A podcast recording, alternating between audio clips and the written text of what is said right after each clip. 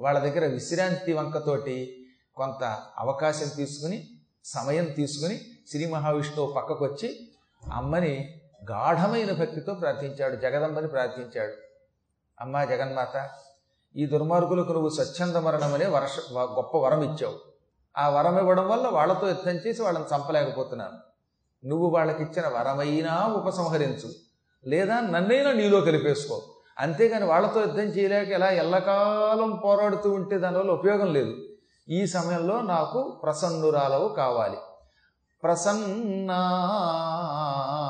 త్వాంచ దేవేసి ఓ దేవతలకు కూడా అధిష్టాన దేవతవైన జగన్మాత మా అందరికీ మూలకారకురాలువైన తల్లి నువ్వు నా ఎడల ప్రసన్నురాలవి కావాలి. అంటే నన్ను రక్షించాలి. ఈ కష్టం నుంచి నన్ను గట్టెక్కించాలి ఒడ్డెక్కించాలి ఒడ్డెక్కించే బాధ్యత నీదే అని పరిపరి విధాలుగా శ్రీమన్నారాయణుడు జగదంబని రాజరాజేశ్వరిని పరాశక్తిని భక్తితో శ్రద్ధతో ఆసక్తితో ప్రార్థించగా అప్పుడు అమ్మవారు ఆకాశంలో కేవలం ఆయనకి మాత్రమే దర్శనమిస్తూ కనపడింది. కనపడింది తల్లి ఆకాశ మార్గంలో. కానీ ఆ రూపం శ్రీ మహావిష్ణువుకి మాత్రమే కనపడుతోంది. పక్కనే ఉన్నటువంటి మధుకైటభులకు మాత్రం కనపడలేదు. ఆవిడ మాటలు హరికి వినపడుతున్నాయి కానీ అసురులకు మాత్రం వినపడడం లేదు. ఆవిడ అన్నది నాయన వీళ్ళు పరమమూర్ఖులు. ఒక అపూర్వమైన హిరీం అనే మాయా బీజాన్ని జపం చేశారు. ఆ మాయా బీజ జపానికి మెచ్చుకుని నేను వాళ్ళకి వరాలిచ్చాను. వాళ్ళు అసలు మరణమే లేని వరం అడిగారు. అది ఇవ్వకుండా స్వచ్ఛంద మరణం అడిగితే అది మాత్రం ఇచ్చాను. వీడు నన్ను మోసం చేశామనుకుంటున్నారు. వీళ్ళని ఎలా మోసం చేయాలో నేను చూసుకుంటాను. నువ్వు మళ్ళీ యుద్ధానికి పిలు.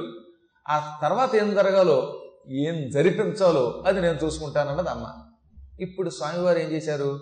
అమ్మయ్య అమ్మవారి యొక్క అనుగ్రహం పొందాను కదా అని అనుకుని వాళ్ళ దగ్గరకు వచ్చి వీరులారా నా అలసట తీరింది. రండి యుద్ధానికి. నేను సంసిద్ధంగా ఉన్నాను అన్నట్ట వాళ్ళు మళ్ళీ యుద్ధానికి సిద్ధపడ్డారు. సరిగ్గా వాళ్ళిద్దరూ యుద్ధానికి సిద్ధపడుతున్న సమయంలో ఒక మెరుపు విరిసింది ఆకాశ మార్గంలో. ఏమిటా మెరుపు అని వాళ్ళిద్దరూ ఆ పైకి చూశారట. ఆ మెరుపులో ఒక అపూర్వ సౌందర్యవతి కనపడింది. ఎంత పూర్వం వాళ్ళ జీవితంలో ఎప్పుడూ అటువంటి సుందరీమణిని చూడలేదట వాళ్ళు. ఆవిడ విశ్వసుందరి భువన సుందరి మహాసుందరి. పాల సముద్రంలో ఉన్నటువంటి మేగడ ఆమెకు చర్మంగా మార్చారేమో అనిపిస్తుందట ఆవిడ చర్మాన్ని చూస్తే. అంటే చర్మం అంత కోమలముగా తెల్లగా మిసమిసలాడిపోతుంది.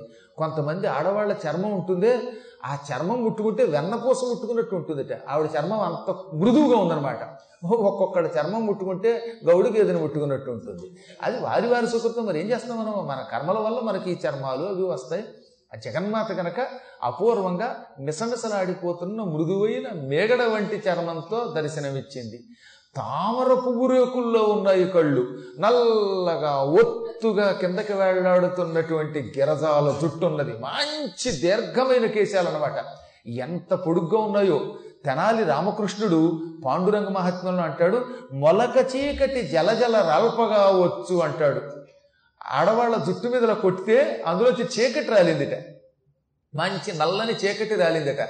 జుట్టు మీద కొడితే చీకటి రాలడం అంటే ఆ జుట్టు అంత నల్లగా అంత ఒత్తుగా ఉందన్నమాట. కటికి చీకట్లో ఉందట. అటువంటి అపూర్వమైన జుట్టుతో ఉన్నది ఆవిడ.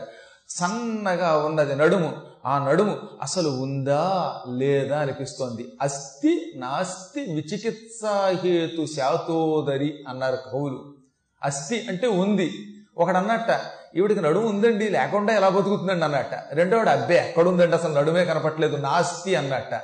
ఉందా లేదా అని ఆ నడుమును చూసిన వాళ్ళు వాళ్ళల్లో వాళ్ళు తర్జన భర్జన పడుతున్నారు. అంత సన్నగా ఉందన్నమాట నడుము. అంత నడుము సన్నగా ఉందంటారు కానీ అలాంటి వాళ్ళు ఎక్కడ కనపట్టలేదు ఎక్కడో నోటికి కొటికి పురాణాల్లో చెబుతారు తప్ప ఎక్కడ చూసినా వాయిదారి పొట్టలేదు తప్ప. ఏదో కారణం ఉండి ఉంటుంది. సృష్టి యొక్క రహస్యంలో తేడా వచ్చింది. కానీ ఆ రోజుల్లో అలా ఉందా లేదా అనిపించిన సన్న నడుముతో కనపడిందిట. అటువంటి ఆవిడ్ని కలువరేకుల వంటి పాదములు కలిగింది. అంటే ఆవిడ పాదాలు అంత సున్నిగా సున్నితంగా ఉన్నాయి. ఆ సున్నితం కూడా కలువ పువ్వులు యొక్క రేకులు పెట్టుకొచ్చే పాదం కింద మార్చారేమో అన్నట్టుగా ఉందట. ఇంకా సంపెంగ మొగ్గలా ఉన్నది ముక్కు. అందుకే నవచంపక పుష్పాభనాసాదండ విరాజిత అంటోంది లలితా సహస్రనామం. అప్పుడే వికసించిన సంపంగి పువ్వు వలె ఉందిట ఆవిడ ముక్కు. సంపంగి పువ్వుతో ఆడవాళ్ళ యొక్క ముక్కుని పూర్వం పోల్చేవారు. ఆ ముక్కు చక్కగా మరీ పొడుగ్గా లేకుండా మరీ తప్పడైపోకుండా సంపంగి పువ్వులాగా సువాసన భరితమై కోమలంగా ఉందట. అటువంటి ముక్కు కలిగింది. ఇంకా దంతములున్నాయి. దంతాలు అప్పుడే ఒలిచినటువంటి కొత్త దానిమ్మ పువ్వులో పండులో ఉన్నటువంటి గింజల్లో ఉన్నాయట. దాడిమీ ఫలభీజాభ దంత పంక్తి విరాజిత. దాడిని అంటే దానిమ్మ ఫల పండు. దాడిని ఫలము దానిమ్మ పండు. అందులో ఉన్న బీజ గింజలతో ఆభ సమానముగా ప్రకాశిస్తున్న అచ్చం గింజల వలె ఉన్న దంతపంక్తి విరాజిత దంతములతో ప్రకాశిస్తోంది. ఆవిడ దంతములు ఎలా ఉన్నాయన్నమాట? దానిమ్మ గింజల్లో ఉన్నాయట. దానిమ్మ గింజలతో ఎందుకు పోల్చారు? అంటే చిగుళ్ళు దగ్గరేమో ఎరుపు ఉంటుంది. దానిమ్మ గింజల్లో పైన ఉన్న ఎరుపులాగా. ఈ మిగతా దంతములంతా తెల్లగా ఉన్నాయి. ఈ విధంగా ఇటు తెలుపు ఎరుపుల యొక్క మిశ్రితముగా ఉన్నది దంతం. అటువంటి దంతములతో ఉన్నది. మరి ఎత్తుగా లేకుండా మరి పారల్లా లేకుండా కోరల్లా లేకుండా ఏ దంతము ఎక్కడ ఎలా నిలబడాలో అలా ఉన్నదన్నమాట. దంతములంత జాగ్రత్తగా ఉండాలి. సెట్ అవ్వాలి. ఒక్కోసారి మన కర్మయోగం వల్ల పన్ను మీద పన్ను రావడము లేదా పన్ను ఇలా బయటికి రావడము మరీ లోపలికి పోవడము అసలు పన్నే లేకపోవటము ఉంటాయి. అలా కాకుండా పళ్ళన్నీ చక్కగా వరుసగా ఉన్నాయి. తీర్చిదిద్దినట్టు ధగధగ వెలిగిపోతున్నాయి. పైగా తల్లి నోరు విప్పితే సువాసన వస్తుందిట. తాంబూల పూరితి ముఖి అంటే ఇరవై నాలుగు గంటలు తాంబూలం వేసుకుంటుందని కాదు. మనకి తెలియక నోటికి వచ్చినట్టు అర్థం చెబుతున్నాం. అమ్మవారు నోరిప్పిందంటే సువాసన వస్తుంది. చక్కని పచ్చకర్పూరము లవంగాలు ఏలకలు ఇవన్నీ కలిపిన తాంబూలం నవిలిన వాడి నోటిలో నుంచి ఏ విధమైన సువాసన వస్తుందో అటువంటి సువాసన ఆవిడ ముఖంలోంచి వస్తుంది ఆ దంతాలు ఈ లోపల నాలుక కూడా ఎరుపుగా ఉంటాయి. ఈ కారణము చేత తాంబూలము వేసుకున్న నోరు వంటి నోరు కలిగింది అయ్యిందనమాట ఆవిడ. అటువంటి అపూర్వ సౌందర్య రాశిని చూచి వీళ్ళు తెల్లబోయారు. ఓహో ఏమి రూపం ఏమి కాళ్ళు ఏమి కళ్ళు ఏమి కీళ్ళు ఏమి ఒళ్ళు అని తమను తాము మరిచిపోయారు. ఏ జగన్మాత ఇంతకు పూర్వం తమకి వరం ఇచ్చిందో ఆ జగన్మాతను చూచి కాముకులైపోయారు. ఇదే మాయ అంటే. అందుకే మనం భక్తితో అమ్మని పట్టుకోకపోతే భగవంతుణ్ణి కూడా మోసం చేశామని విర్రవీగితే దాని ఫలితం ఇలా ఉంటుంది. నిజంగా వీళ్ళు అమ్మవారి దగ్గర వరం పొందినప్పుడు అమ్మ నువ్వేమో స్వచ్ఛంద మరణం అనే వరం ఇచ్చావు. ఈ వరం వల్ల మాకు చావు ఉండదు. కాబట్టి మేము నిన్ను మోసగించాం అని విర్రవేగకుండా ఉండి ఉంటే ఈ స్థితి వచ్చేది కాదు.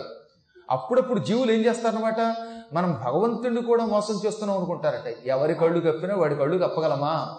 పగలు సూర్యుడు రాత్రి చంద్రుడు సంధ్యా సమయాల్లో సంధ్యాదేవత అది కాకుండా నక్షత్రాలు దిక్కులు యముడు ఇవన్నీ నిరంతరం మనల్ని చూస్తూనే ఉంటాయి. మనం ఏ మూల ఎక్కడ ఏ పని చేసినా నిమేష మాత్రంలో మనం చేసినవన్నీ యమధర్మరాజు గారికి ఈ మొత్తం మహాభూతములన్నీ కూడా సూచిస్తూ ఉంటాయట.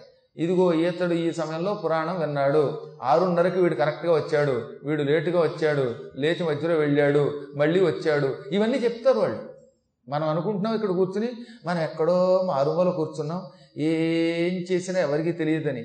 సామాన్య ప్రజలకు తెలియకపోవచ్చు నాకు తెలియకపోవచ్చు ఇంకోడికి తెలియకపోవచ్చు కానీ పైన వాడికి అన్నీ తెలుసు. ఎక్కడ ఏమి జరుగుతోందో ఏ క్షణంలో జరుగుతోందో కనిపెట్టే అపూర్వ శక్తి కలిగిన పరమాత్మ.